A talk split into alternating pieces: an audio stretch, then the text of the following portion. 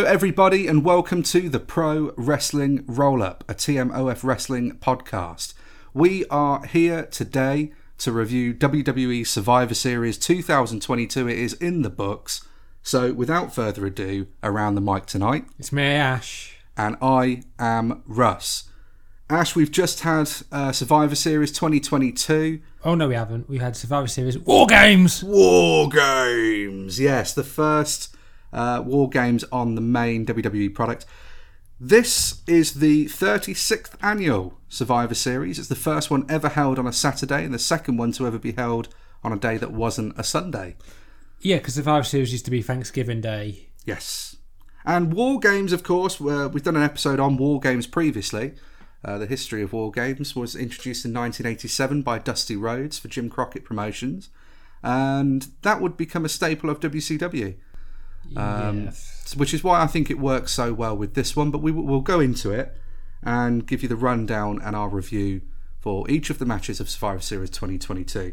Ash, the uh, event itself, yes. it's a Saturday, November 26th, was held from the TD Garden in Boston, Massachusetts. This is the fourth time Survivor Series has taken place from Boston. Uh, yeah, uh, let's see, 93. 93, 2008? Uh, yeah, and 2013 in 2013. So 93 was the that's the original original one. 2000 uh, 1993 would have been Lex Luger and his American team against Yokozuna and the Foreign Fanatics, I think they were called. Mm. Um, hmm. 2008 was John Cena and I think Chris Jericho for main eventing. Yeah. But I can't tell you any size those matches. 2013 was that Orton and Big Show. I can't remember 13 so much. I feel like 13 would have been around the time where we was doing the whole Bryan, well, Daniel Bryan thing. And Because I think that might have been the Shield versus Bryan. At, was it Shield versus Bryan and Punk, or was it the Wyatts mm. versus? that could have been Wyatt's. It was one of the two anyway. Could have been the Wyatts, yeah. Well, for the longest time, of course, Survivor Series now has been about brand warfare. So cue the rolling of the eyes. Yeah, that's what I was uh, doing by the way. but not anymore. Not for this year, at least. So now we are in Triple H's era. This is the first Survivor Series under Triple H. I've got to be honest. This felt like a. It, felt like one of the big four. Yeah, Finally. it did. It did for like. What what would you say was probably the last time it felt like Survivor Series was a big deal? I think Sting's debut. Probably because it had Because the that was it a the, really good match as well. yeah, it had the event. authority getting dropped. Yeah. a week or two, but um. But again, uh, the emphasis was on the story of what was going on at the time. And although I am far from the biggest fan of the Authority storyline, um, there was it was still about the story. And then you know Ziggler come across really well in that match as well. Because he was a three and one. Kind of like how we talked Yeah. about Survivor Series 2003 and how Shawn Michaels looked great three and one. It was the opposite way because he actually won the match for him, his team. So sure, of course, because of the debut of Sting though on that one. it's Sting. But this has been um, touted now. This is the highest grossing uh, Survivor Series ever, apparently. yeah, And Um, we talked on the previous episode where we'd done a retro review- review for um, WWE Survivor Series 2003, which was voted by the good folks on Twitter. Uh, that was the second highest, at least at the time, because the, the highest at, uh, up until that point was the um, uh, 98. And then, obviously, I think there probably would have been some more from 2003, but this has now apparently topped all of them. But I don't know what the official numbers are yet. I don't think they've been released as of yet. I mean, we're, you know, we're only a few days removed from from yeah the it event. takes it does take a while. Same as the attendance record, so it's not set in stone. WWE have announced it as 15,609. Of course, you know, it's up for debate because it's never sort of. Yeah, like in Qatar, it's not what it says it was. Yeah, you just don't know. You just don't know. Um, we should probably go into the show itself then without, you know, any hesitation. So, of course, the announced team for the night is Michael Cole and Corey Graves. As we said before, they now announce every premium live event, regardless of, you know, who's on it and whatnot. Uh, so they open the, the show, stood next to the cage, and they give us the, the rundown of the War Games. Uh, well, I say the, the War Games rules, but they didn't really they didn't really go through the rules. So No, they just said they just said here's the rules and they just show it as and they, they come up on the screen. They, they do give us a bit of a history, so they obviously uh, say about Dusty Rhodes is the guy that invented it and Yeah. Jim Crockett Promotions, everything else. But yeah, we, we start the show with the women's War Games match. So who did we have in this one? So, uh, Team Belair had Bianca Belair, Alexa Bliss, Asuka, Mia Yim, and Becky Lynch, who returned on the SmackDown before the show from a shot. It was se- separated shoulder she had, wasn't it? Yeah, that, from From the injury SummerSlam. from SummerSlam. And then on Team Damage Control, or Team Bayley, whatever you want to call it, with Bayley, uh, Io Sky, Dakota Kai, Nikki Cross, and Rhea Ripley. Mommy! Uh, yeah, let's just um, try not to talk about Rhea Ripley. Like no, that. let's talk about Rhea Ripley. It's, Uh, it's, it's easy to do. I, I'll give you that. I got you know the thirst for Rhea Ripley is on another level, and I'm I, I'm there. I find it funny that she said in an interview with I think it might be New York Post or whatever because they mentioned that she had an interview with like um New, some New York thing. That, Yeah. that she is this era's Chyna, and I don't disagree.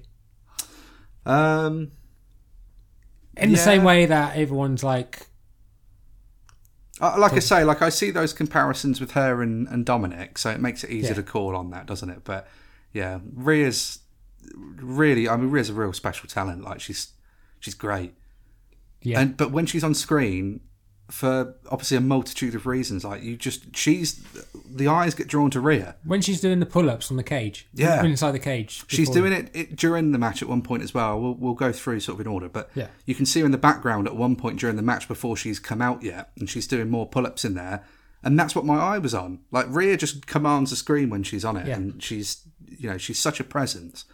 Um, I- yeah, I think she's amazing. She's great. Um, the ring announcer for this one was Alicia. What's her name? Alicia Taylor, but she only did the, the women's war games. Which is a shame because honestly, Alicia Taylor, I, I'm going to go out there right now. I think she is the best ring announcer in professional wrestling right now. I want to say she's in a, a rock band because she, uh 'cause I think she's definitely a singer. By the way, she does like says the word. she's got that grit, hasn't Yeah. she? When she announces, like she's it, she's got that grit there, and she is great. I, I honestly, I rate her so so much. I genuinely do. I, I'll hold to that. I think she is the best in the business right now, and I don't know how long she's been doing it for. I don't feel like it's very long at all, but she has come soaring in. But yeah, the women's War Games match. Uh, this has been set up again. We're not doing a SmackDown versus Raw setup. We're doing um, storyline based, really. So we've had a few months of, of history now between uh, Bayley, Damage Control, and Bianca Belair, who, of course, is the Raw Women's Champion. Bayley returned at SummerSlam back in August and brought along with her Io Sky and Dakota Kai. And obviously, they've all formed Damage Control, and they've been a bit of a thorn in Bayley uh, in Bianca Belair's side ever since. So Bayley, of course, found kindred kindred spirits in Alexa Bliss and Asuka, and the sort of story up until this point has been really mainly between the, the six of them.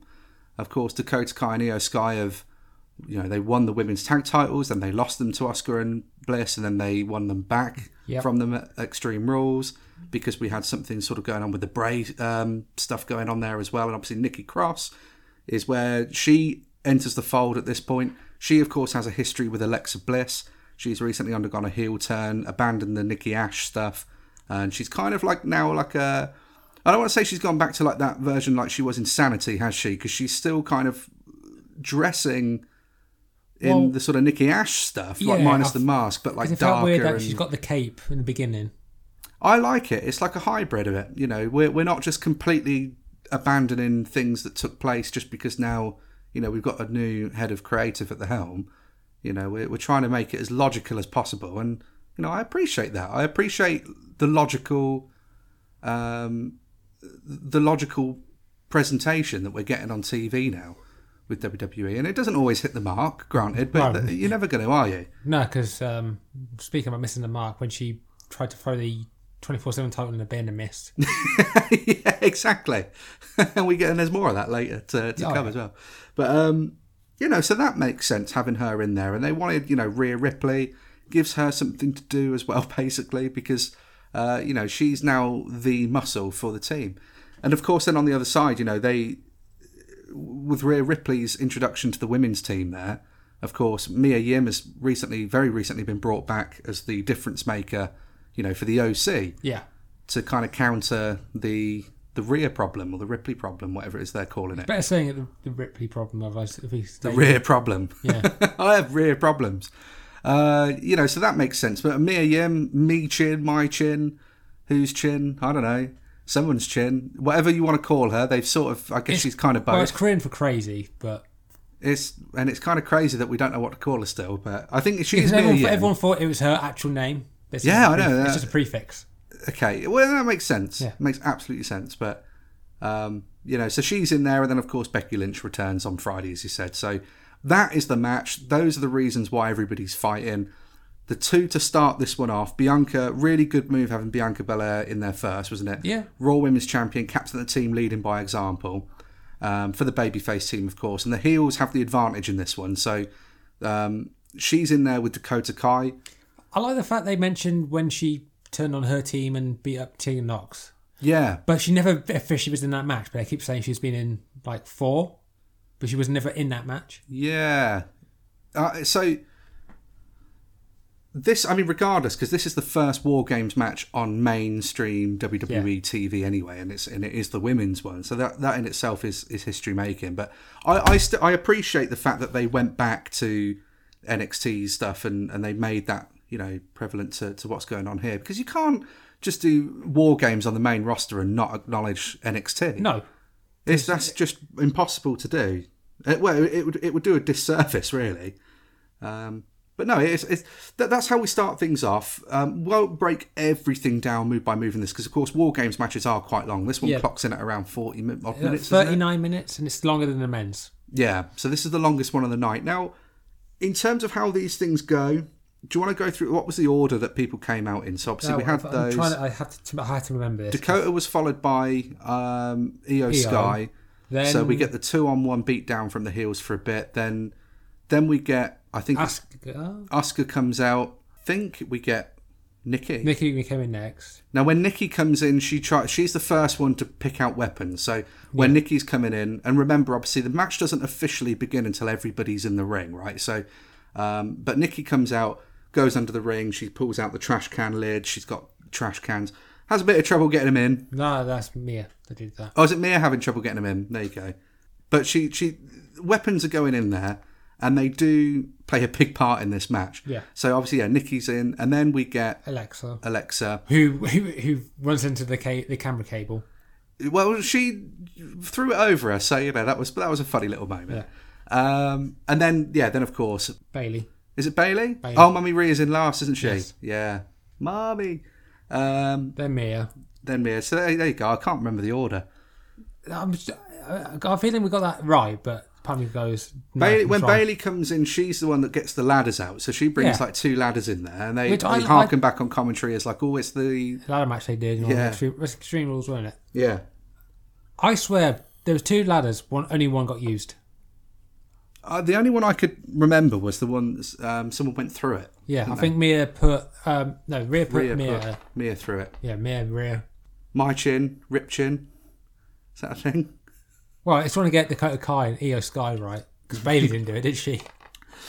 Oh man, it is funny. Io Sky. We should probably talk about Io Sky from this match.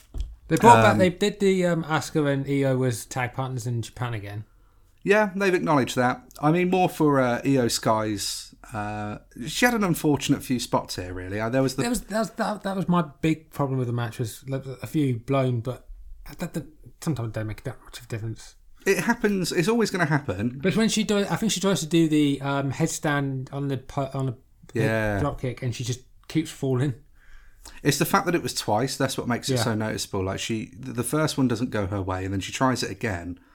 Um, just trying to work out really what was what was going on because it was like when she went for it again the second time. I don't know if the plan was meant to be that she was meant to be like trying like handstand, like her her feet like actually on the cage, so she could like push off of the cage and go into it was like meant to be more double. Momentum. it I don't know be, if it was meant to be a double team move with Dakota, but Yeah. they just didn't work out right. It looked a bit, yeah, it looked it looked a bit off. Obviously, um, there was a couple of moments where Io just sort of seemed um, to lose her footing a little bit as well. But it made it all the more um, scary when she goes up to the top of the cage to do that. You know, the, moon moonsault. the moonsault that she does.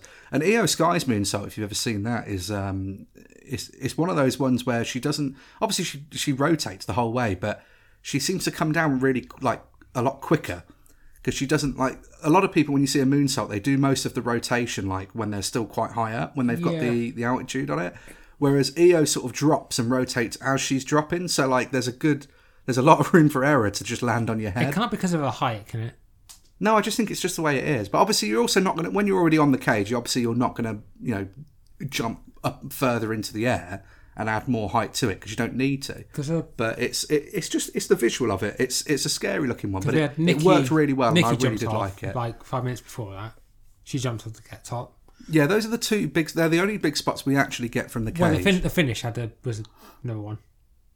um, oh yeah, of course, yeah. So the only three spots, they're- they're- are there, but they're all in the women's match. But I did like I did like the leg drop that Becky did off the like the middle rope to Io with the trash can. But Yeah, and then you have the there was the poison mist. Poison Mist, yeah, from Asuka to Rhea is in this one. There's a lot going on in this match, so it's diff- it, That's what I mean. It's like it's a long affair as it is, um, and we really could be here all day just talking about this one. So, uh, realistically, the best way to probably describe this, would you say, was just it was kind of like it was a car wreck, but not like a, not in a bad way, but it was just it was mayhem, wasn't it, the whole way Yeah, through? but friends, uh, frantic but controlled. With with some sloppy moments in between, Yeah, but you can't you can't help that. still enjoyable though. I did enjoy the match. Um, because I, I, I will say, and this is probably the point in the show where I need to really, really address something important.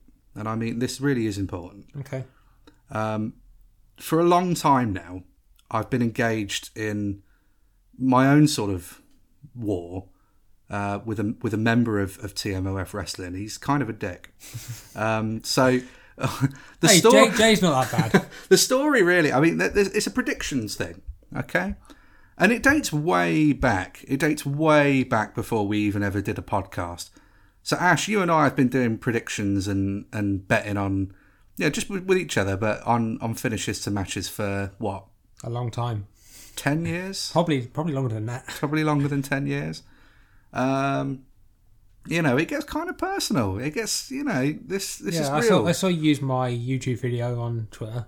yeah but you know when you've got the tools at your disposal you got to use them but yeah You this, do know you do know that was me doing a knockout in that video, right? I wasn't the one being knocked out. No, that's what I mean. But that, that the point of the, the video that I was shared on Twitter from from what you put up was that it was a guy getting battered and battered and battered, Yeah. and it only took one shot, and that's all I needed was one shot, and that's I- what I got to be tonight. fair, to be fair. I beat Ash in the predictions war for the first time. I want to say in two years. Probably. It probably is the first time in two years, I think. And if I had, if I had gone for Team Bianca in this match, I would have had a clean sheet the whole show. So it is a shame. However, I will take great pride in the fact that I left you in the dust where you belong, you dusty little bitch. Uh, but no, th- this was. Uh, I don't mind at all. Like it was. It, uh, this was one of those. It was difficult for me to kind of really have a prediction for this because it genuinely could have gone either way. Well, the only reason I went for Bianca's team was because of the Becky Lynch return.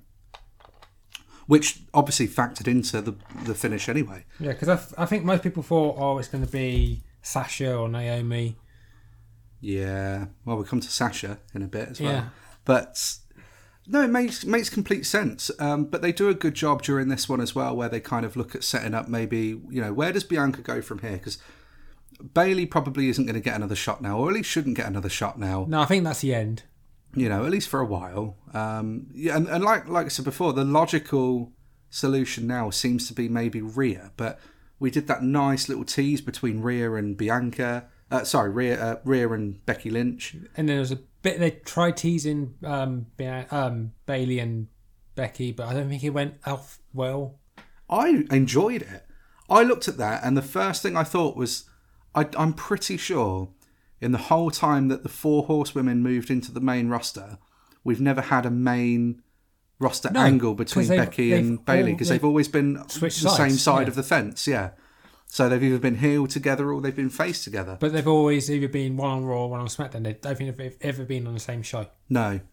So uh, do you know what that and that that stat alone was kind of crazy. And I'm really up for it. And I think that would be a really cool thing to do. Like, have them go off and do that.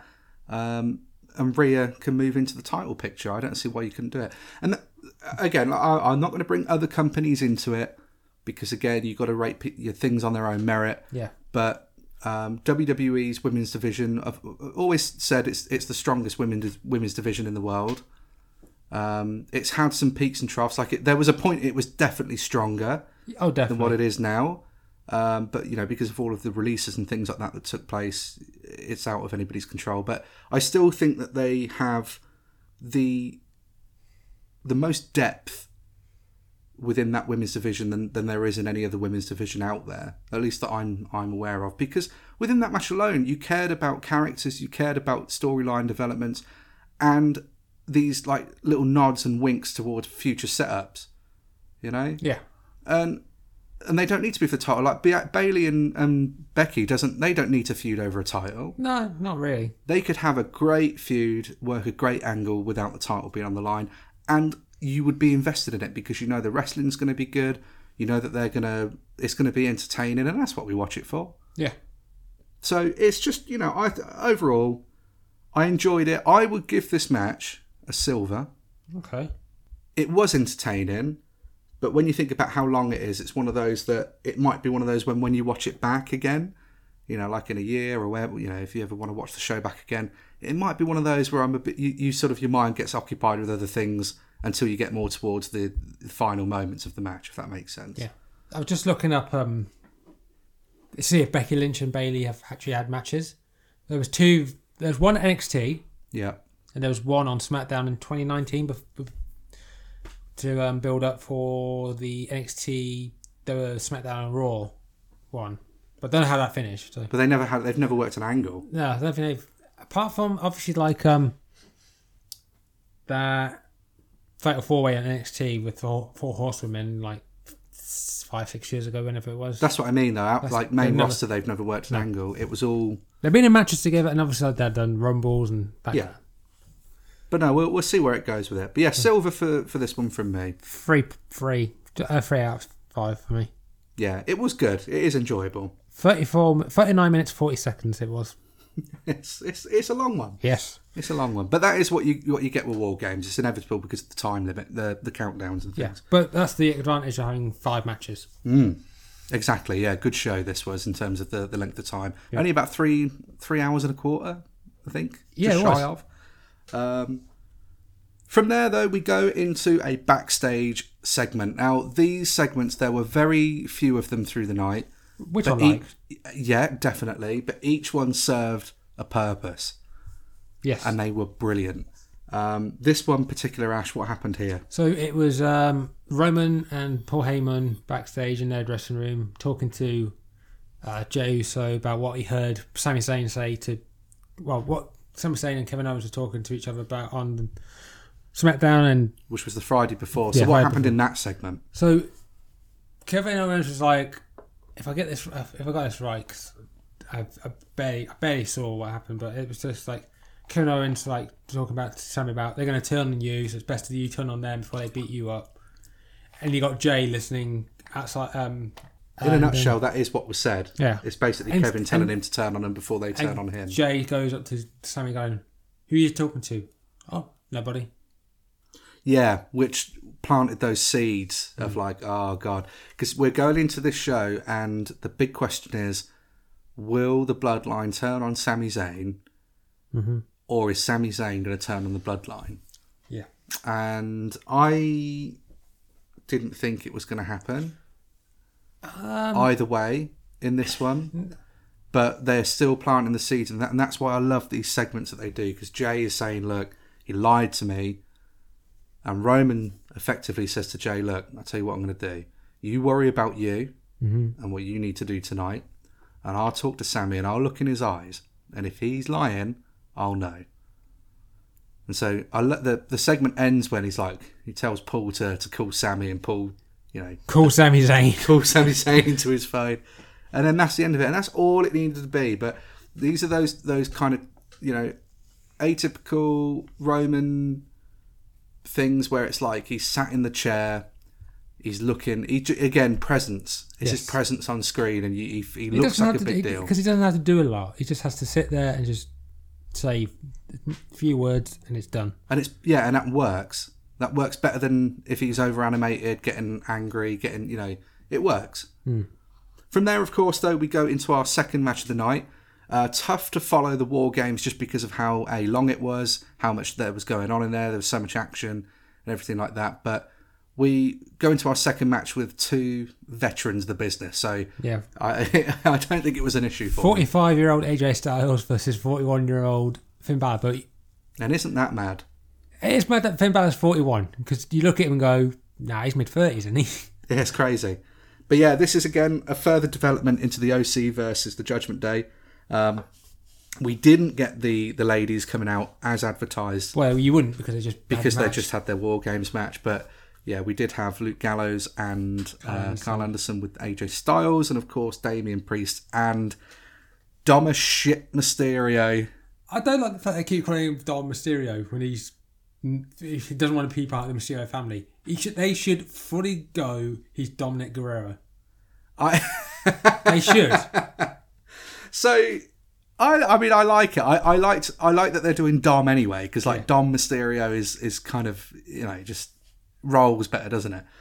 But the, I think this is always going to be one of those things where we're, we're always looking at maybe Rey's retirement being against Dominik, and then Dom probably unmasking him and taking the mask for himself. I don't know whether or not he'll keep you know wear one for himself or I don't know.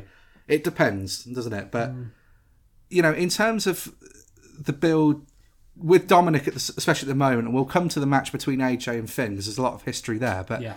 for Dominik, you know, they did one of the best things he's done was uh, that video they did on Twitter for Thanksgiving. Yes, I, I loved it, and you you you get the comments going, well, why is they why are they filming this, and why does Rey Mysterio have his mask on indoor in his own house?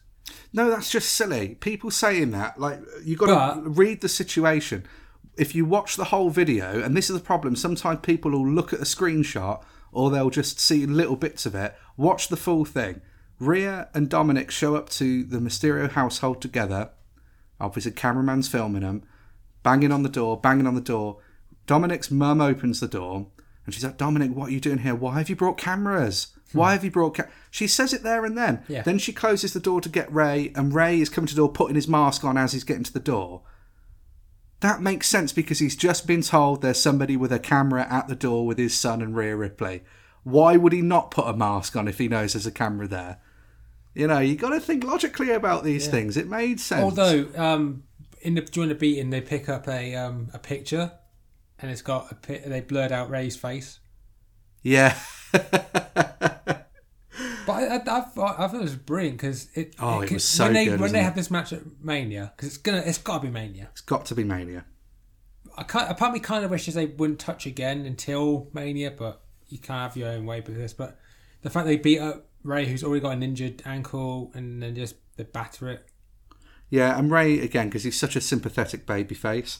But you know the fact that like they there was little shots of his kids in the background, like his younger kids in the background, and he's there he is getting beaten up at Thanksgiving. Because I thought it was only Dom and Aaliyah, but if they got other kids, know it's Ah, I, I like it. I really like where this is probably going to go. Um, but Dominik's a great kind of shit heel at the minute, like a Yeah. chicken shit he doesn't have to do once again. He doesn't have to do anything. He'll get heat. Exactly. It works so well. But he and the rest of the Judgment Day and OC don't last too long in this match. They kind of get into their own brawl fairly early on, and Can I just um, say one end thing up about fighting into the crowd? One, thing about that brawl was because he interfered. Uh, D- Dom interferes, right? And then he, um, I think he walks past Gallows, who doesn't do anything, but Karl Anderson just gets involved first. Even though he just walks past Lee. could, um, did you notice um, before the match? Uh, I think it was Finn's Finn's entrance.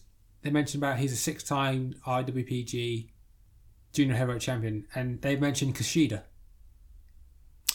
Uh, I didn't catch that no because I was watching it with Daryl actually. Yeah. So a lot of the time, obviously, when you're talking as well, like we are missing a lot of the commentary. So And they mentioned Bullet Club. yeah, they've mentioned Bullet mentioned Club before. lot, I know. And and to be honest, a lot of this this rivalry, like I said, you know, with the history between AJ and Finn, um, you know, Finn Balor was the first leader of Bullet Club. Yeah, with You know, he's there at the origins. it was Karl. It was Karl Anderson was the the joint leader. As well. Yeah. Also, And of course, when Finn then did leave New Japan to come over into NXT, it was AJ that took over. Styles that, had, yeah, it it'd come from TNA and went over to Japan, and he took over as the, the Then it became. Kenny and the Bucks. Yeah, But um, one th- one thing I'd like to talk about is the entrances have both had masks. And I, Yeah. have, I have no idea how Finn Balor can walk with that mask. Because where's their eye holes?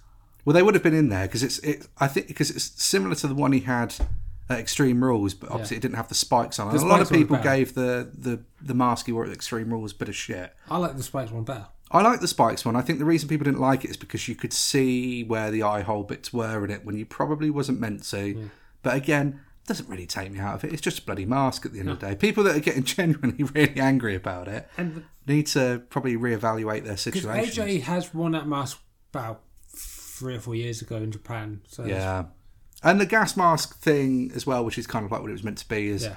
sort of a symbol of the OC anyway. Like even was. back from the previous run in WWE before they, they were let go. But yeah, th- this match was um, it is two professionals at the top of their game Yeah. doing what they do best. You know, it was a slower sort of build at the early start of the match, which they tend to be. Yeah, I like that. I'll always like that. It doesn't matter what anyone says. It's logical. The wrestling was logical. Everything that happened was logical. They didn't have to do stupid, over the top spots for everything.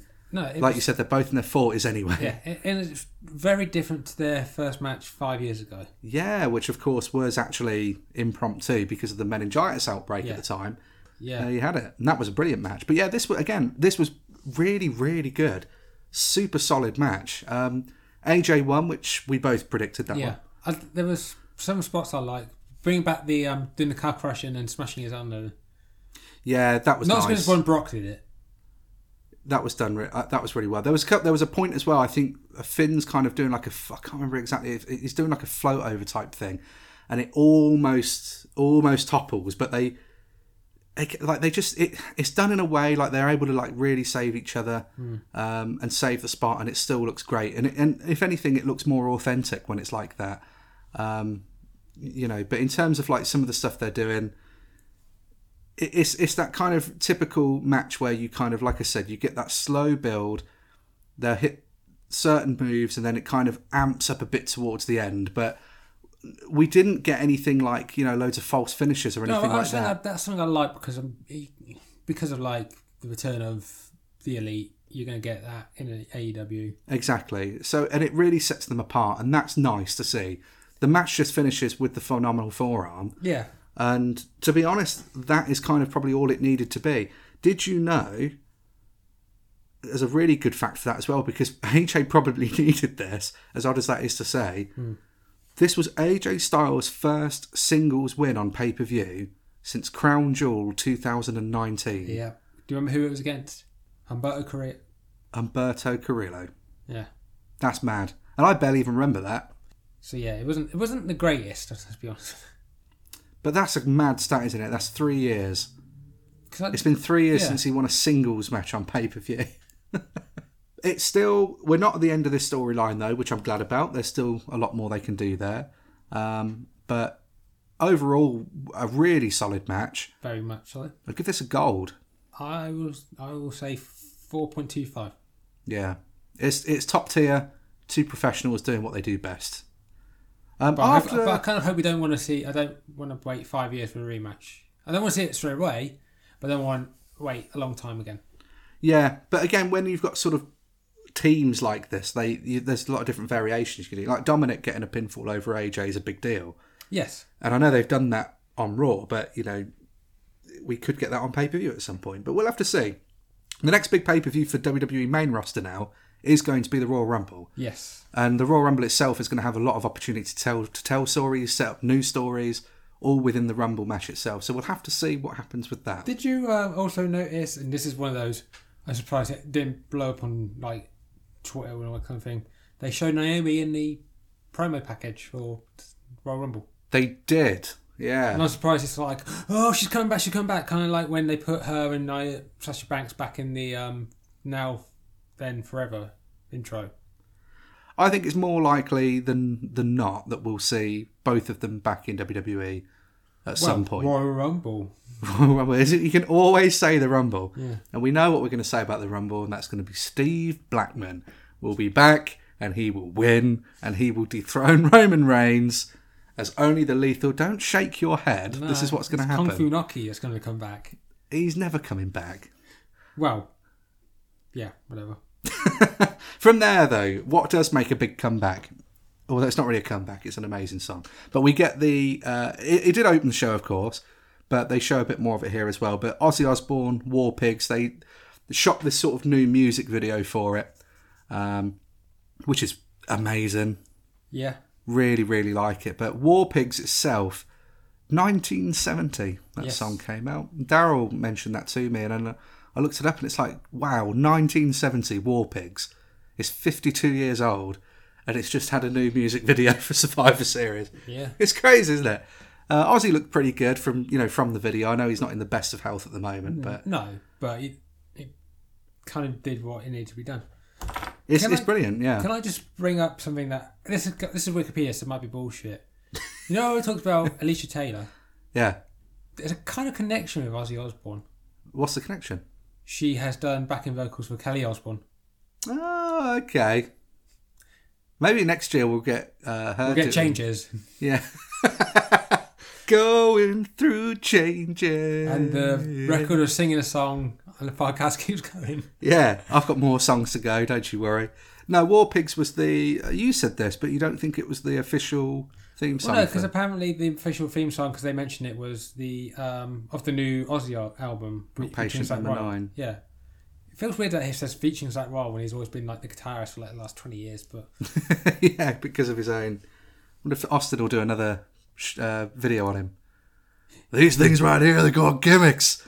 He put some, he put some fucking yeah, and everyone, toothpaste. everyone keeps thinking, everyone keeps using that for like when Punk left, and yeah, and for wrestling fans in general. yeah, No, it's true though, it's true. Oh yeah, absolutely. This is a fucking hairbrush. I ain't got no fucking hair. no, it's good. War Pigs, uh, f- a great song anyway. Sabbath, brilliant band, um, and it makes sense, doesn't it? It's just one of those songs that's just it should know- be war well, games. Do you know what I thought could have could have worked? But it's probably because we're fans of them. What? This is war. Yeah, I did. I said that a few weeks ago. Like with the new Alter Bridge album that's just come out, opening track "This Is War" would have made total sense. But But there's so many songs about war that you could use, but the one the one I wish they could use, but they would never, is "War Ensemble" by Slayer. I don't know. Triple H just might think one day, oh fuck it, I'll just use what I want. I mean, he technically can, but it's got to be within reason, isn't it? Um, but yeah, no, it was awesome. We do then, however, go to probably what is the lower point of the night, and that's not to be disrespectful um, to those involved. It's just a case where sometimes certain people have a certain chemistry and some people don't, and it, it, it just is what it is. This is one of those things. Shotzi Blackheart versus Ronda Rousey. This, of course, for the SmackDown Women's Championship. This is just one of those where they just didn't really have chemistry. No, and it it showed. I, I, I think they I think really they want it to be Raquel. Yeah, and Raquel's probably. I will say this about it though. I like the fact that it was Shotzi.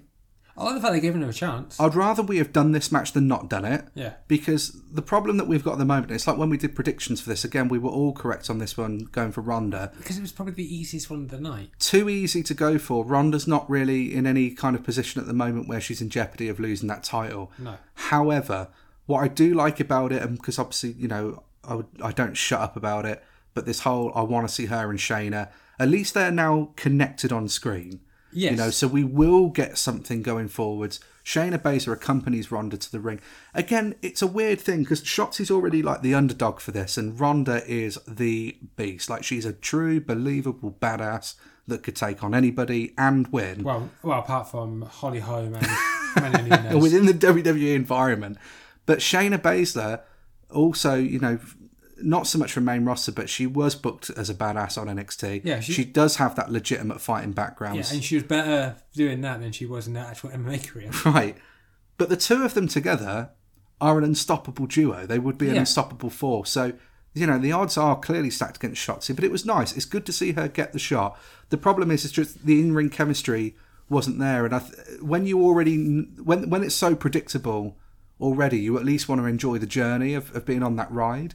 And I think they genuinely tried to do the best they could with it. They did. They had that spot with um, Shotzi doing like the clothesline over the barricade and into the Yeah. uh, not clothesline, the crossbody into Ronda, and you know they, they have a few plants in the front row, didn't they? And they all kind of fall down. He'll and- probably be on AEW Dark yeah, in a week's time. but you know they did that spot. They tried. Obviously, everybody's talking about it, and it is a shame. But they tried the uh, DDT on the apron. Yeah, I think that was. I don't want to blame anyone, but I want to say it's more Ronda's fault for not timing it perfectly. But It looks like it's a weird thing. It just looks like Ronda, like her leg didn't come up when it should have come up, and so it's, you know, again, I, I, we're not the ones in there doing the moves. We're not going to criticise the moves, but um, in terms of the presentation of it on TV, it obviously looked a bit but did you think they gave? wonky. Do you think they gave Shotzi a bit too much offense? Yeah, but you've got to give us something, haven't you? Otherwise, you know, Because this was comfortably the shortest match of the night. comfortably the shortest. It should have been the shortest, and it was. Yeah, I kind of wish it was about two minutes shorter. And that's not saying that because the match was bad or anything. I just thought like, Do you know what? I'll be totally honest. I don't think it outstayed its welcome. Like, it was never ever going to be the best match on the card. Again, it's not to put anybody down, but you've got two War Games matches. You've got AJ and Finn Balor going at it one on one. yeah, that was It was never going to be the, the big takeaway from the night. There's always room for surprise, but again, they, they, they already had a short match booked and, and presented I was here. kind of expecting a um, Raquel run in, even though they said that she's got a was it a broken elbow or cracked elbow or something? It was something with the elbow. Was it a cracked elbow, I think? But it's saying that she won't be back for about five, six weeks, whatever it is. No, it'll be some time. And that's the trouble, you know, we, we're kind of at that stage where it's probably a good thing there isn't a pay per view in December at the moment, and we will just go to Rumble because, you know, Ronda's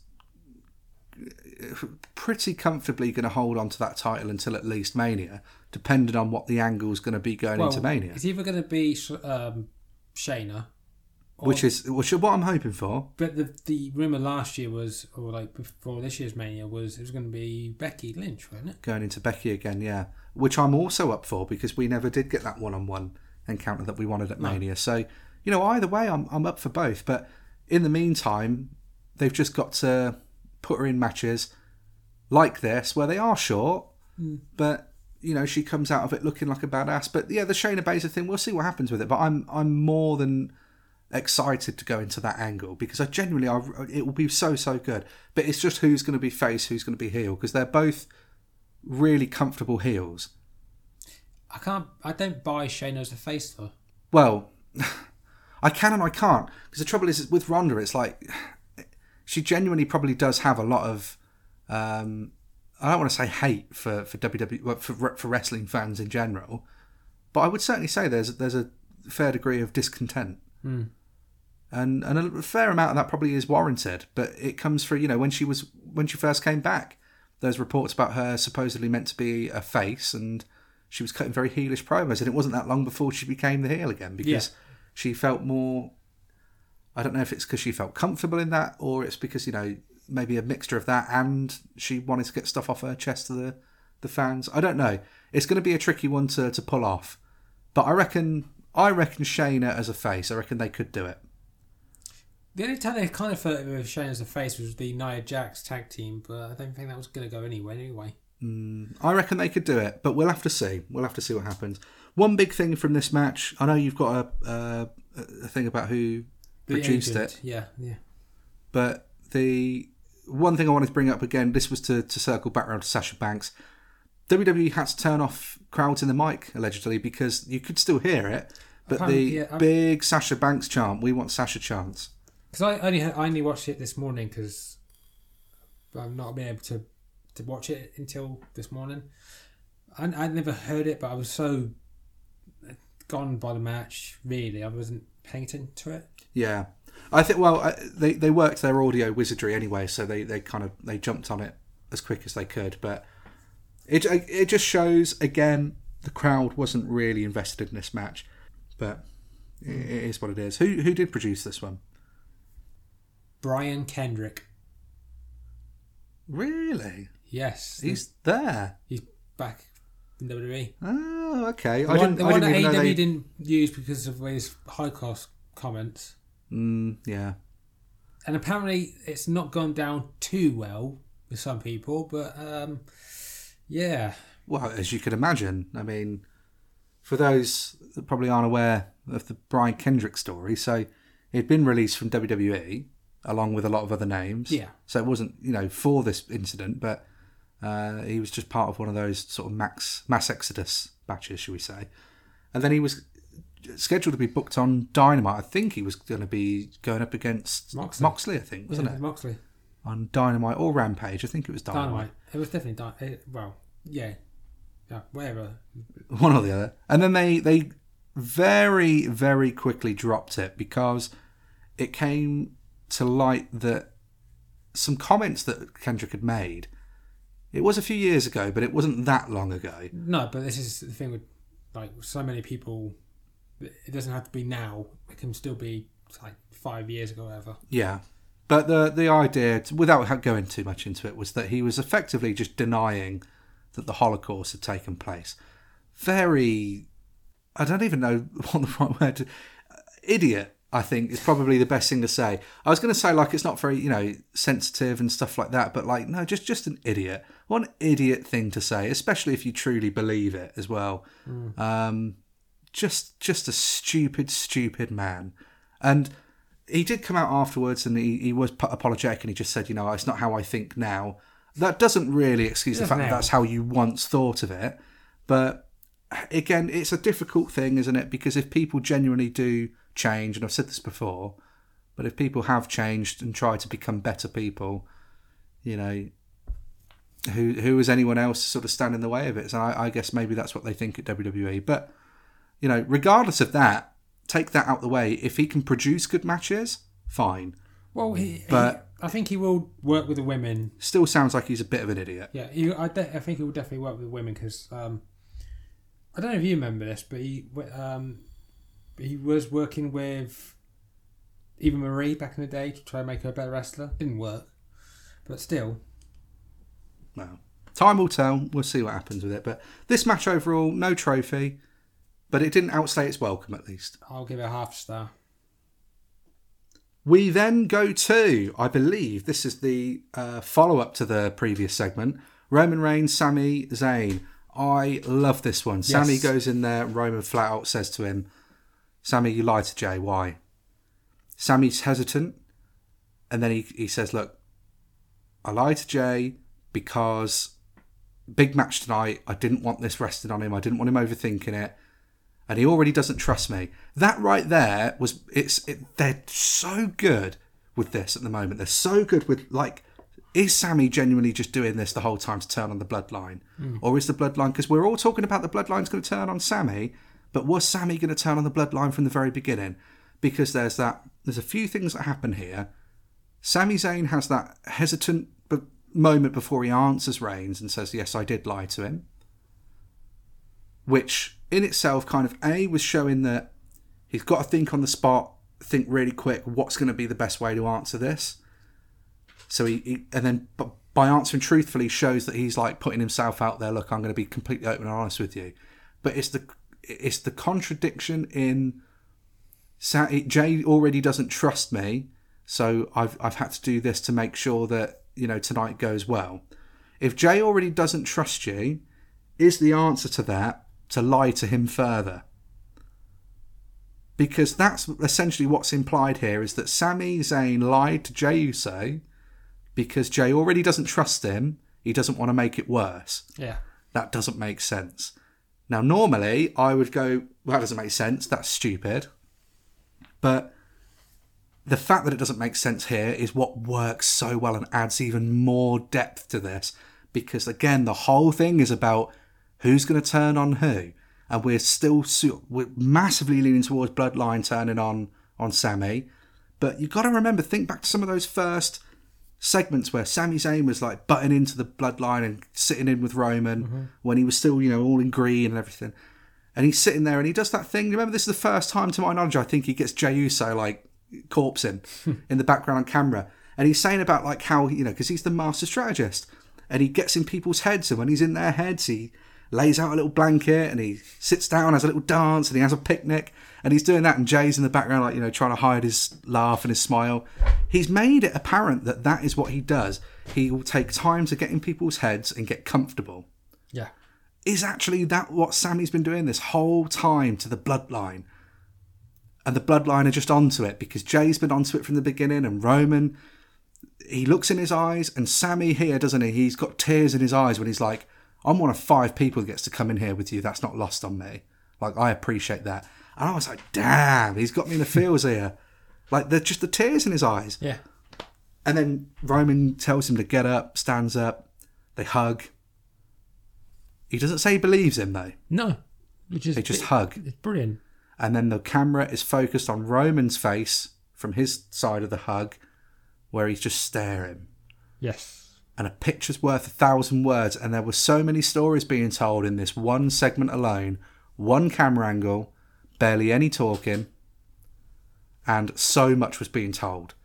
And I loved this so so much because it still left like, oh, what is going to happen tonight? Do you Brilliant know, segment. Do you know what it reminded me of a little bit?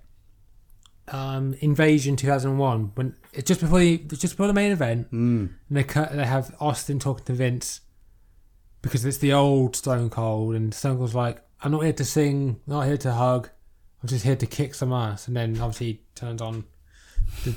yeah, it was. And that's what I mean, you know, wrestling fans, we can, we'll draw back to things like that, things that we can. Sometimes it's easy for us to try and build an emotion on something if we've got something to liken it to. And we'll come to that with the main event. Hmm. But, you know, you can draw those comparisons and it just makes it easier to like gauge what your reaction is to it. And that's what I mean. Like for this here, that's why for me, I am looking at things like that. I'm looking at Sammy's past promos, what he said, everything else, and there's just there's a lot more stories going on there, and I, it's so so good.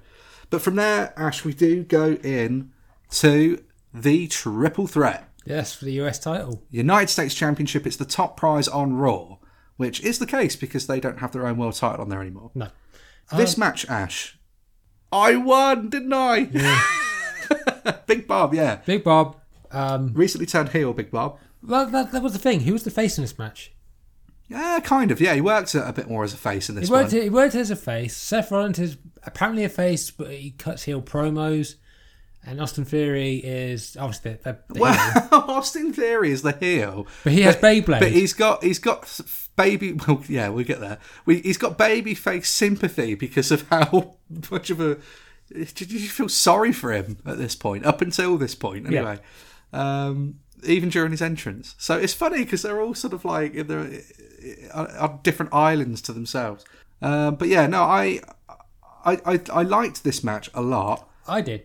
But I, I said I think it's going to be Austin Theory, and, and the reason I thought it was going to be Austin Theory is because again, Austin Theory's had this whole thing since Vince McMahon has been out of the picture.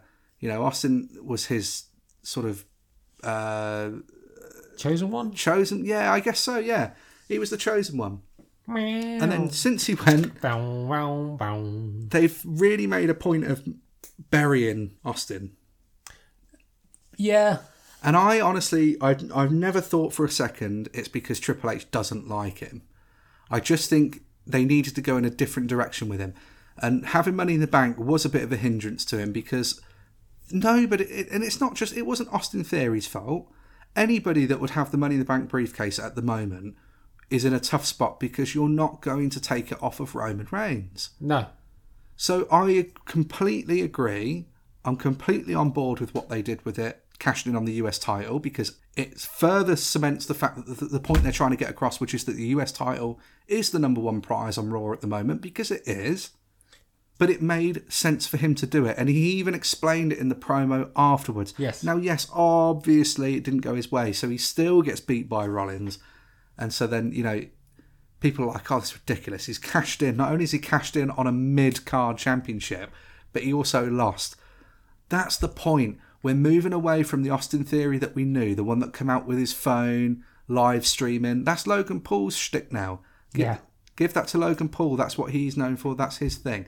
We'll make Austin now give him an edge, and that's what he's got. That's what he had coming into this, and that's why I thought he was going to walk out with the championship because it's a big look. If everyone just sits down for a minute, calms down, let's just trust the process, enjoy the journey, it will pay off. And it paid off here. Yes. He became the United States champion. He's now two time, I believe, US champion. In what I thought was a really enjoyable match. Ash, will, the entrance wise, though, we'll come to it because there was like one final little. Um, like, fuck you, Austin, which is the. Uh, the fact that his Titantron is replaced with Beyblade. Yeah, only because the match was sponsored by it. Yeah, But compared to last last year, was it with the um, Army of the Dead? It's a bit different. I would rather have Beyblade I can't. be- I, across all the screens and an army of zombies. that's the first time I, I've heard the word Beyblade in a long time. To be honest, I'm not. It's, it's kind of like with like um, like how Power Rangers is still going. I know obviously the Green Ranger died a lot long ago, and that's why it keeps coming up. Yeah. But, but Beyblade is like I can't believe that's still going. It's the fact that it did take precedence. Like he comes out, and a lot of people thought it was a mistake. Yeah. You know, especially if you can't hear commentary. And commentary's great. Michael Cole's like trying to plug it. He's like, let him rip. You're just like, what is going on? But Beyblade takes up the Titan, trying to takes up the whole screen. It takes up those screens now that are along the barricade. Um, and it was only for Austin Aries. Uh, Austin Aries. Austin Aries? Only for Austin Theory's entrance. And Look, I know it. It looks a bit. It did look weird. Hmm. Honestly, it did look a bit weird. But again, if they're gonna, they're making money from it, aren't they? You know, so not? you've got to put it in somewhere. It's it's still a business. You've got to do what you got to do. I mean, they had what was it? Survivor Series. They had a Pizza Hut match, or Pizza Hut sponsored match, and they had people. I think I want to say Julia Hart was one of the people eating a Pizza Hut pizza. But I might be getting mixing that with another match. She was.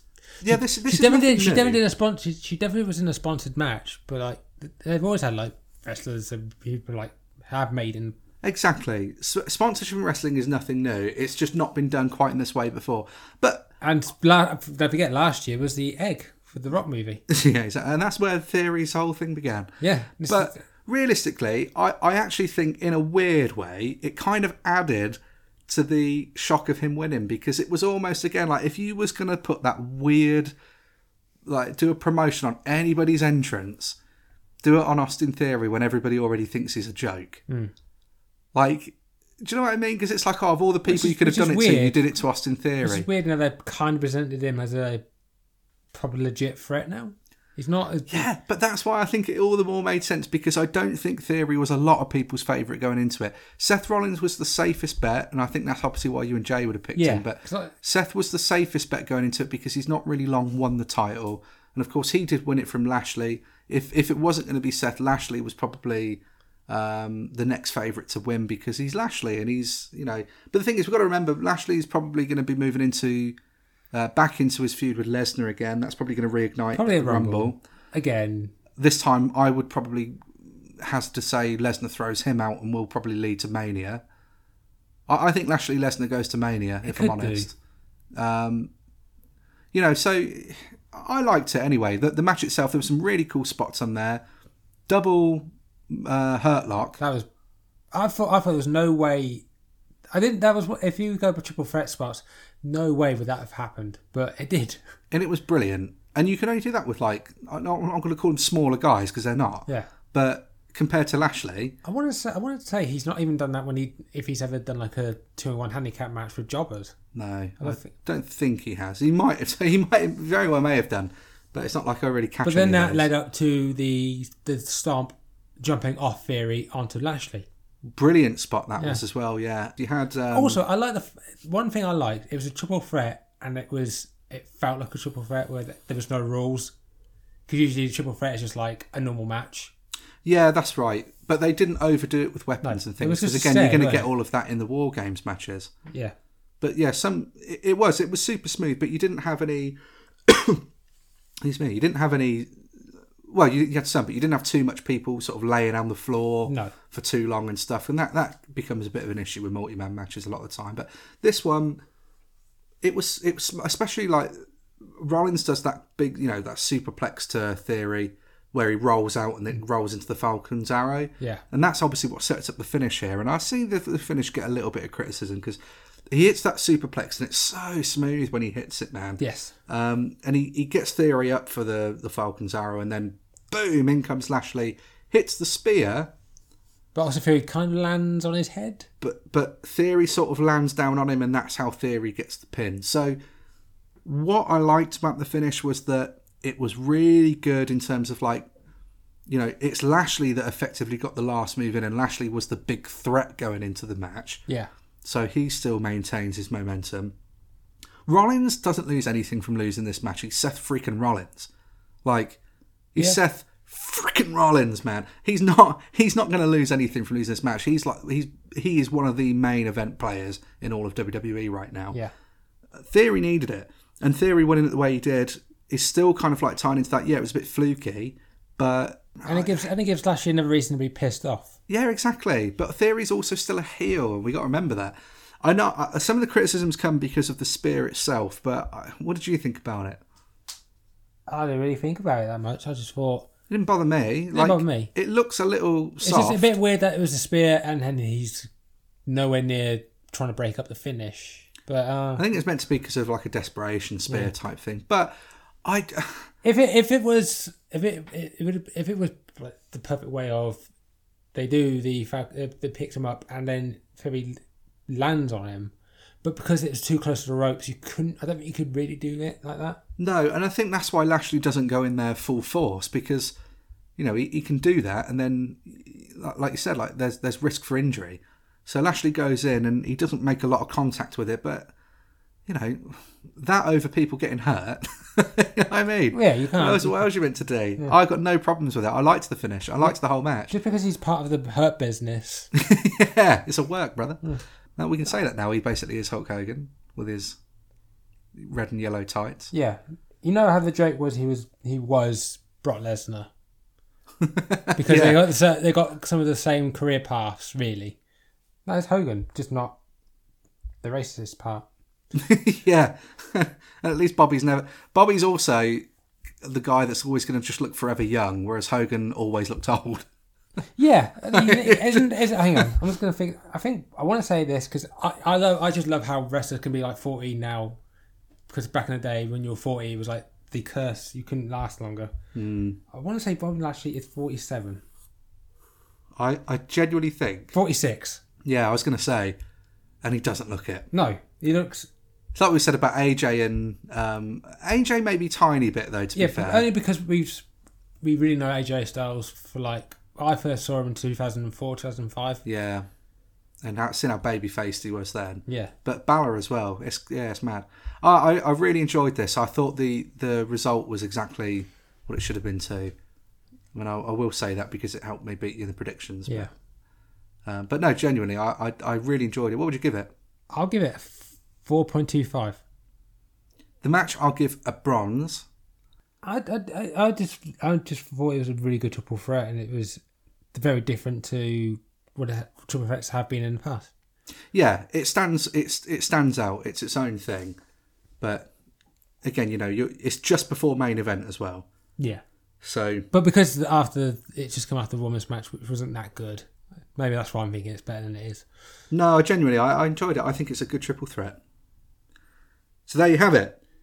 We now have the final segment before we go into the men's War Games match. Uh, Jey Uso goes into Roman Reigns' room and just said, You speak to him? Yeah, I spoke to him. So, was he lying? And Roman says, I looked in his eyes and I saw what I needed to see. I love it. They you still keep the tension there. They kill, still keep the suspense. It didn't have to be yes or no. It just had to be yeah, that's all enough. So I saw what I needed to see. Brilliant. So roll on War Games. Now again, like we did for the women here, some history going into the match. Here's how we got here. The bloodline, of course, all begins. Um, well, it is, is effectively how you know it, really. But the bloodline uh, comes into the form as we know it now, where Sami obviously joins, and it is at this point in time it is just Jimmy and Jey and Roman. And Sami enters the fold. Sami, of course, has a long history with Kevin Owens, and mm-hmm. Kevin Owens has a, a bit of a beef still with Roman Reigns because they still allude to their match at Royal Rumble in 2021, where Kevin Owens says he would have won if it wasn't for the interference from Bloodline members Jimmy and Jey.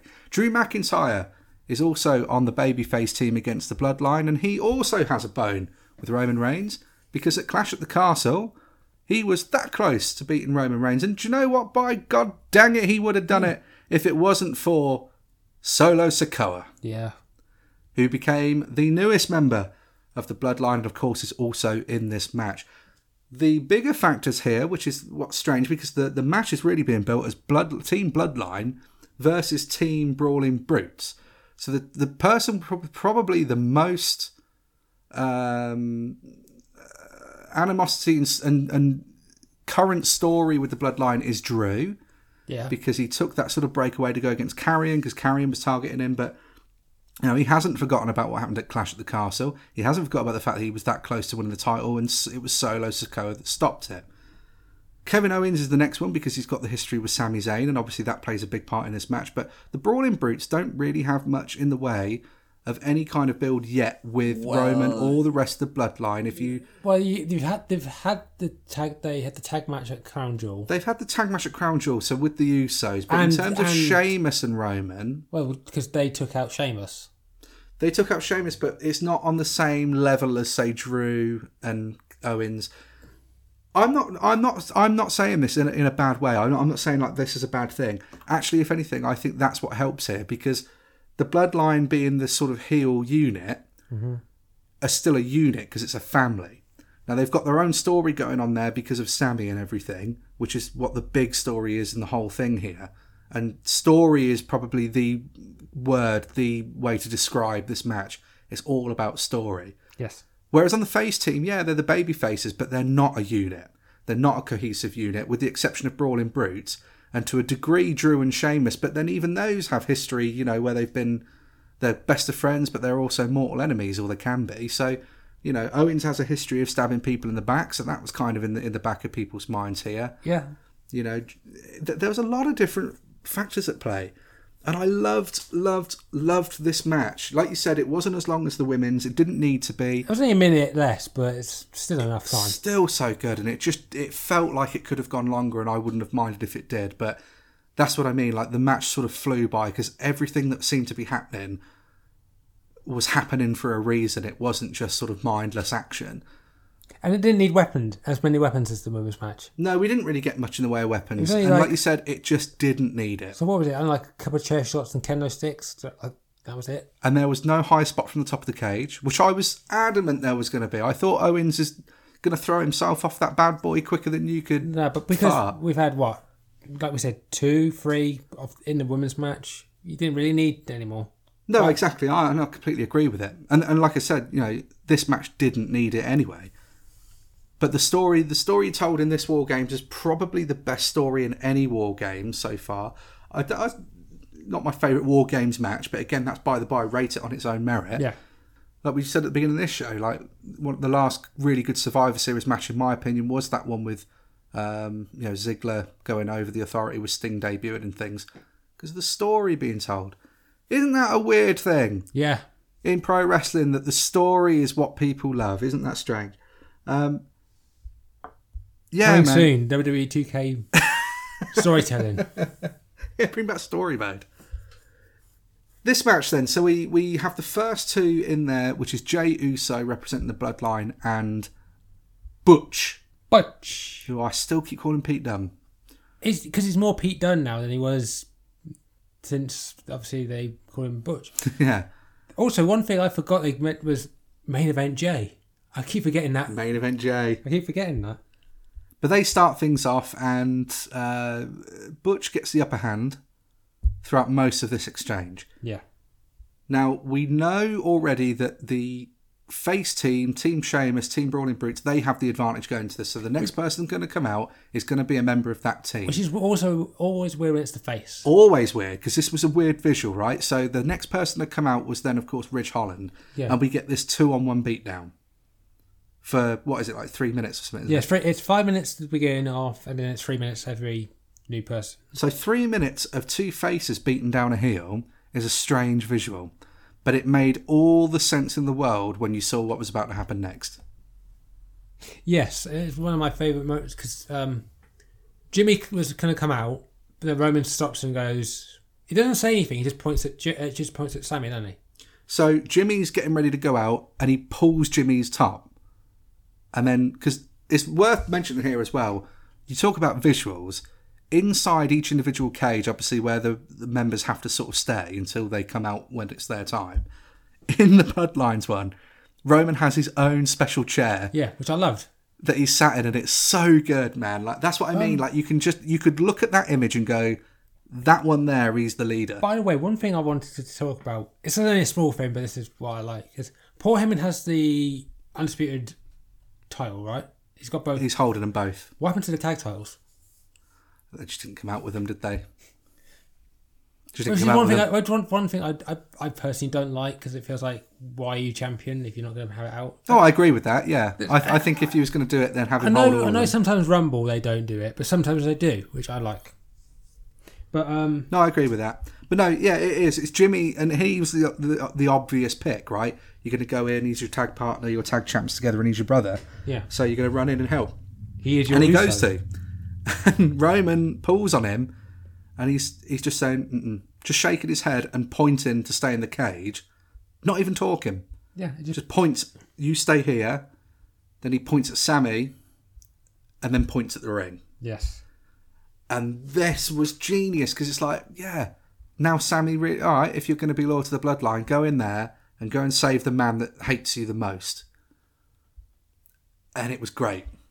Yes. and that's why it made sense then from that point having that that face advantage because it, it's worth it for that story being told there. Order of people coming out f- from then um, probably irrelevant because you've got to go and watch this match anyway. Yeah. But we do eventually come down to everybody's in there. Roman, of course, is the last one to come out. Yes. We was always going to be. It would have been weird, honestly, if he was like third person. Yeah, exactly. You can't, you know, he had to be the last one in. And when he is in, and it's like, yeah, let the war games begin. Now, of course, we've had loads of stuff going on um, up until this point when it's just like the big brawl and people just, you know, laying into each other.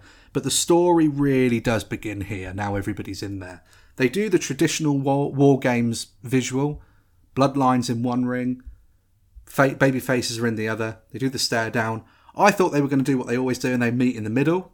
Yeah, because because um yeah, there was a camera in the the middle, weren't there? But there was Yeah. no cameraman. There is a cameraman in there. There, but it wasn't. There weren't no one in the middle. I'm sure there wasn't anyone. I think they do have him, but he's he's pretty well hidden. But they don't meet in the middle. The baby faces come into the heel ring where everybody is, and they have the a bit of a brawl there for a little bit, but not long, because one of my favourite spots in the whole match then happens where then they lead them into that middle bit, and they do the fifty beat to the Bowery. Yes. That was a brilliant visual. Just all the baby faces doing Sheamus's beat to the Bowery, just clubbing onto the heels' chests. And it's the sounds it was making. It was just that constant, just like, just on me, just constant slapping of chests. It was so good. Yeah. But other story points in this match and key moments, Ash. What happened with Jey on that super kick? Because we've seen points before when people were still coming into the match. Sami saved Jey a few times. Yeah, he did. Like the first thing Sami does is um, pull Jey away from. I think it was. Um, Holland or, it was or definitely. It was definitely hot. I think it was Ridge trying Yeah. to do a splash. and he says to him, "I got you, I got you." But Jey still very much like shoving him off, doesn't want his help, Yeah. right? But we do get to a point. Jey Uso goes to super kick. I want to say it was Ridge again. It was, I think it was one of the Brawling Brutes. They move, and he hits Sami. Yes, he did. Now this was a good bit. I think it would work more if it was Kevin Owens, but yeah, it was a good bit because Jey's like he kind of does a face where like I, I kind of meant that. Like, yeah, and and that's because they lingered on it, Hmm. and that's what I mean. They didn't, they weren't afraid in this match to take their time. No, Like with all the time, uh, because as long as a War Games match is, like the women's one, it can be easy to kind of go in there and just have mayhem, like you know, balls to the wall, weapons galore, and it worked for the women's one for what they were doing. That's fine, but this worked so much better for the story being told here. Definitely. You know, having those those moments where they slow down that pace to just show that kind of, oh man, and make you think, give you time, give time for the fan to think, and that's what I was doing. I was like, damn, Jey's done that. Is he? Did he mean to do it? What's everyone else going to think of it? Jimmy looked upset. Jimmy does, yeah, and they've done a good job with Jimmy with the whole like he's kind of, if anything, he's been more on Sami's side. And again, it still puts questions in your mind where it's like, look, maybe the turn isn't on Sami at all. Maybe they turn on Jey. Maybe Jey turns on the bloodline because they've been sort of hinting at that. You've got the thing with Solo. Solo's been brought into the bloodline as the enforcer, but he was sent by the elders. Yeah. You know, so like maybe solos actually. There's so much you can do with this, and that's why when people say the bloodline's boring, this, that, and the other, no. it's not. There's so much you can do here, and granted, Sami has breathed new life into it, life that wouldn't exist without him. But this is genuinely one of the best things going in pro wrestling right now. oh, definitely. So, so, so, so good. Very juicy. Yes, very much so. It's very juicy. But we, we do come towards sort of the end um, of the match, probably in closing for this one. We finally get an interaction between Kevin Owens and Sami Zayn, which they deliberately held off on for the whole match. Kevin Owens, as well, worth mentioning. Um, if we're going to talk about the attires, comes out with his homage to Dusty, doesn't he? Yes. Um, wearing a Dusty Rhodes shirt, buying bionic elbow, I think it said on it.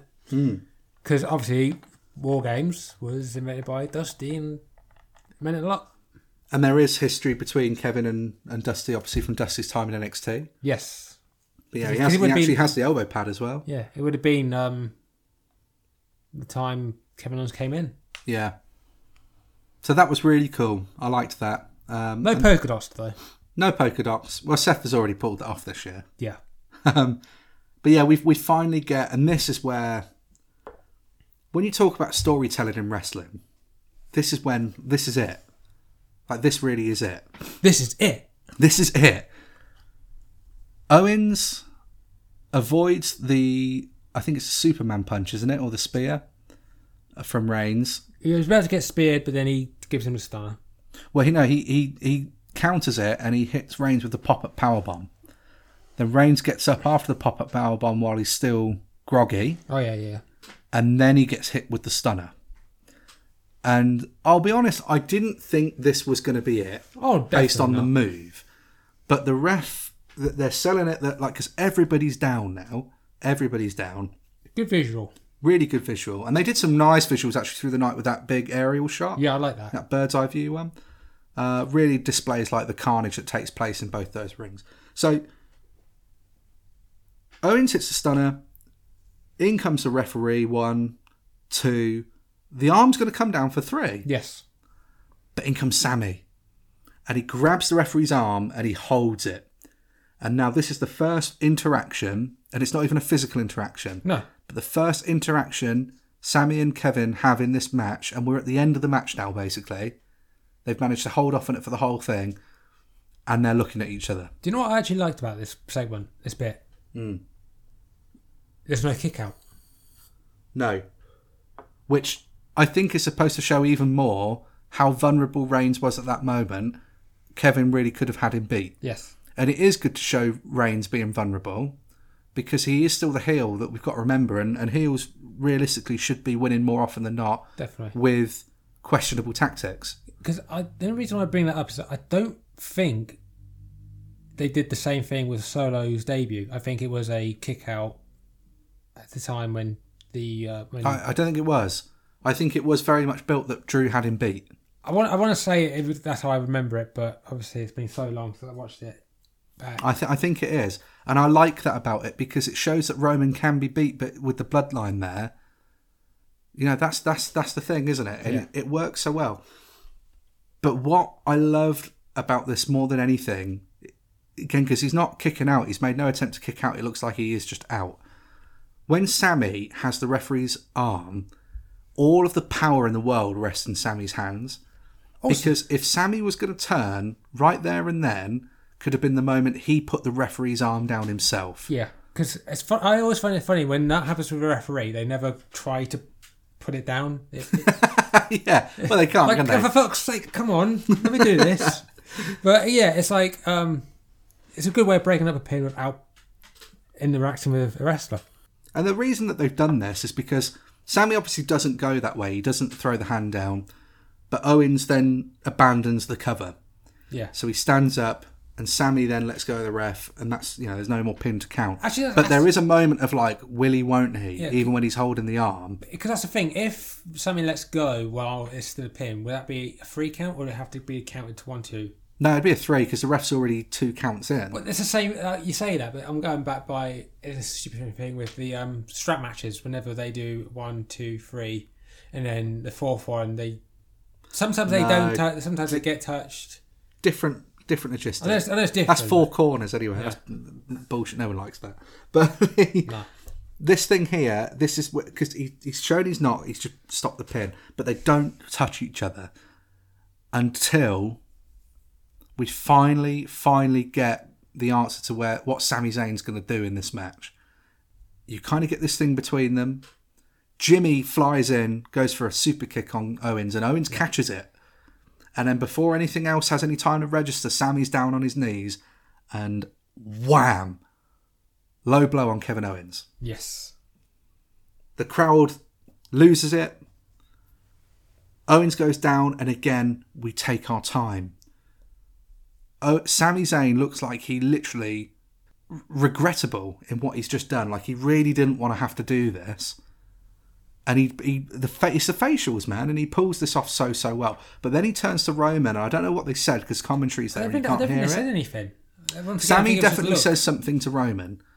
I don't know if it's like a "Do you believe me now?" Is it something like that? But he he definitely says something, and then Roman nods to him, hmm. and as soon as Roman nods to Sami, Sami just throws himself into the corner, and then like lightning storms at Owens and bam, Helluva kick. Yes.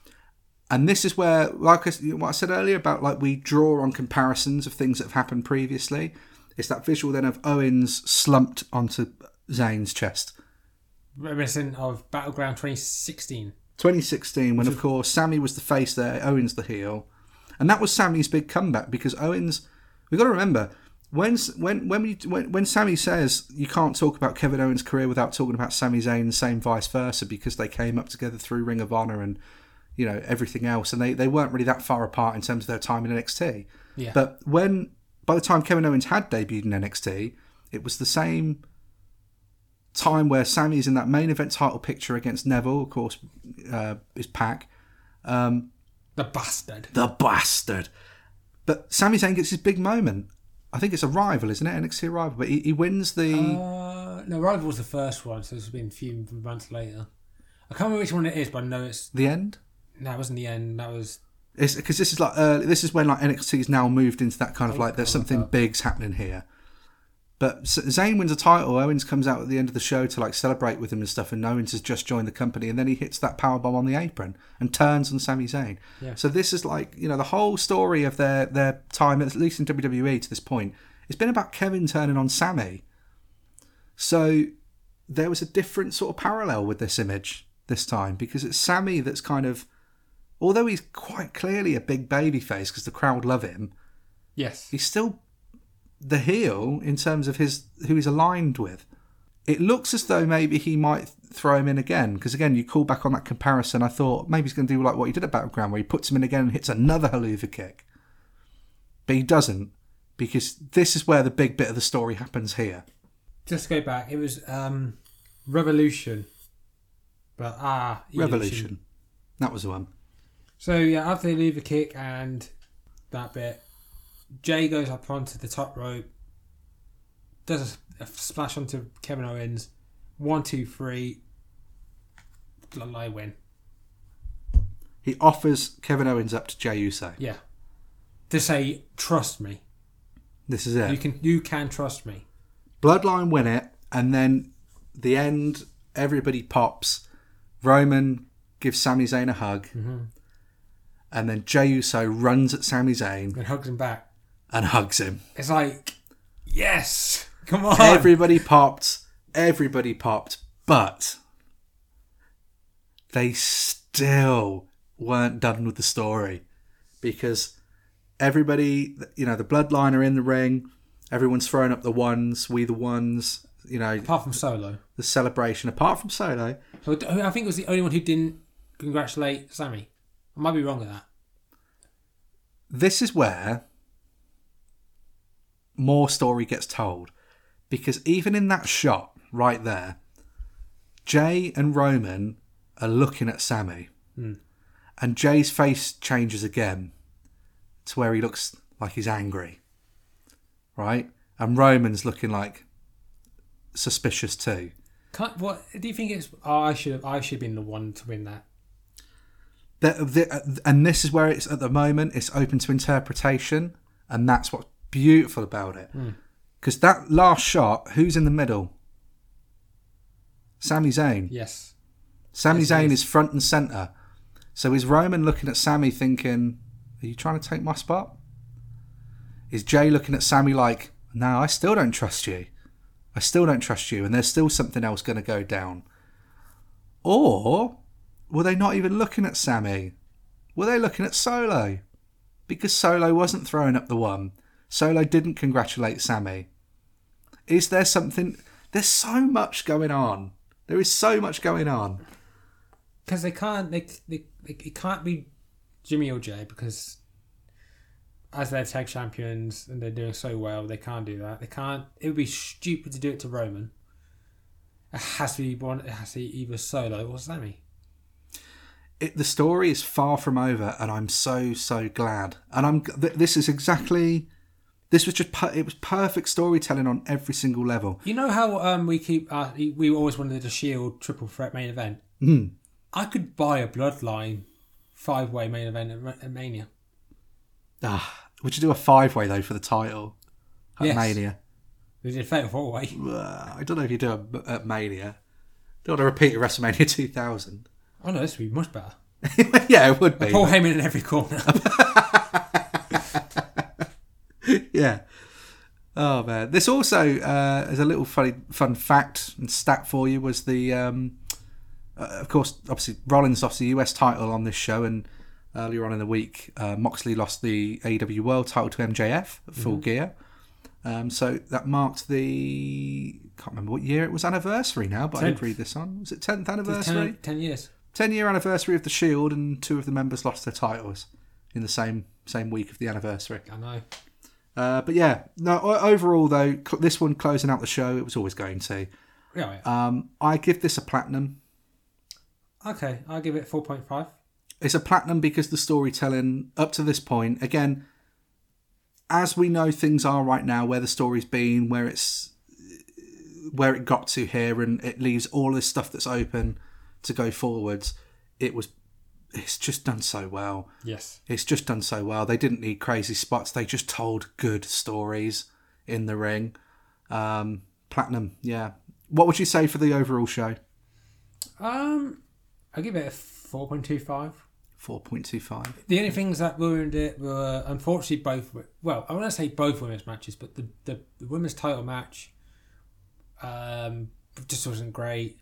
Like I said earlier, it's like, there's some bit. It was a bit sloppy in bits with the women's war games, but it did its job. I think overall this is a gold show, Okay. um, and I say a gold one because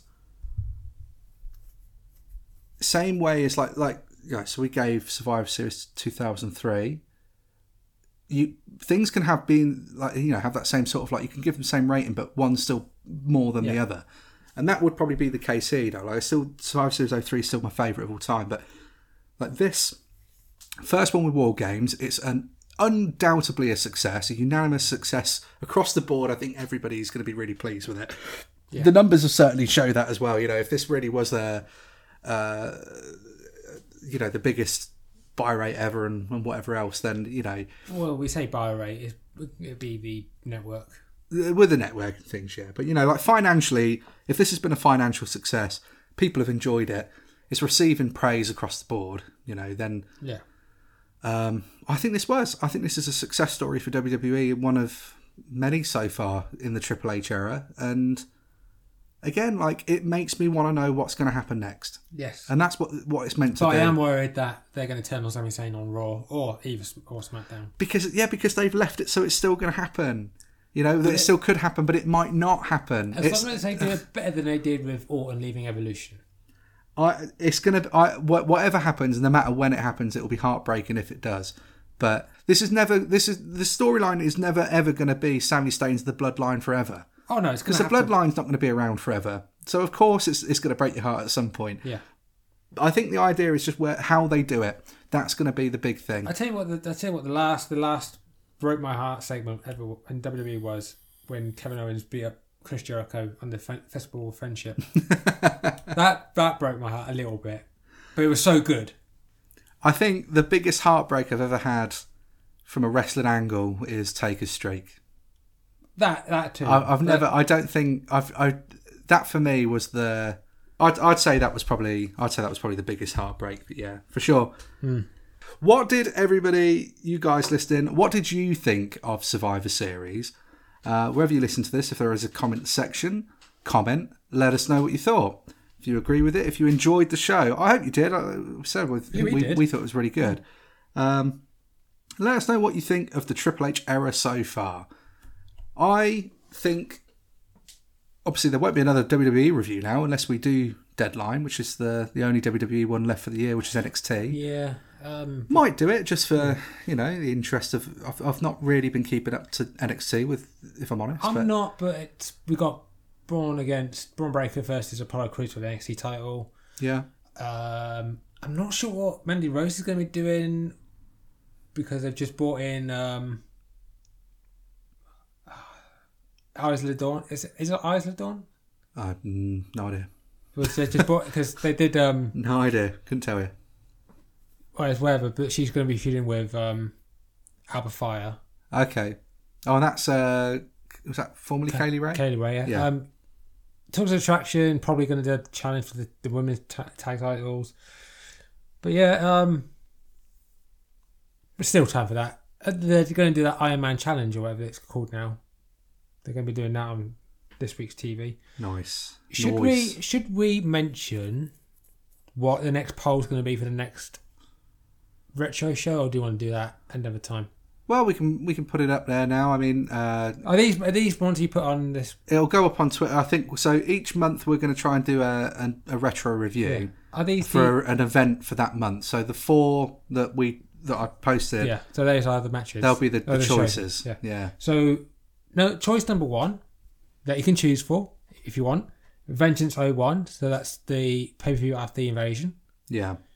Uh, don't want to talk about matches yet because don't want to spoil. Just the choices. Just let you, let you know when they go up on Twitter. They'll probably go up in a week or so.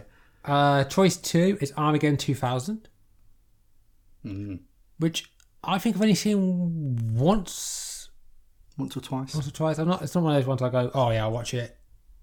Like with most, like most of Survivor three, because it's one of my favourites. Exactly. I'm not saying it's not one of my favourites, but number three is is one of my favourites. December to Dismember 2006.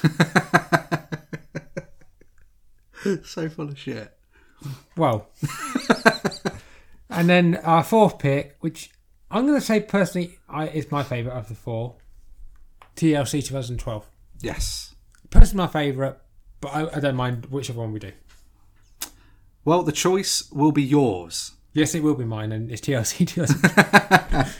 Our listeners over on Twitter, keep your eyes peeled on Twitter when that goes out, and do get your votes in. Whichever one is the the winner will be what we do. yes. We are at your beck and call.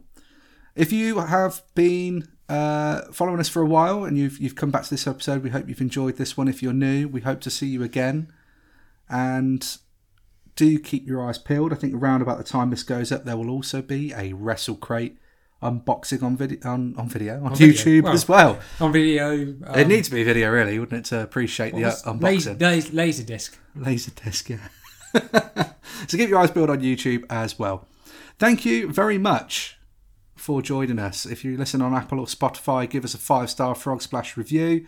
Try not to give us any zero stars, that doesn't really help us at all. Uh, but we hope you've enjoyed the show, that we'll see you again for the next one. yeah, definitely wherever that may be. whenever that may be. So it's me, Ash. And I've been Russ. We'll catch you mm, some other time. Yeah. See you later. See ya. Let it rip, please.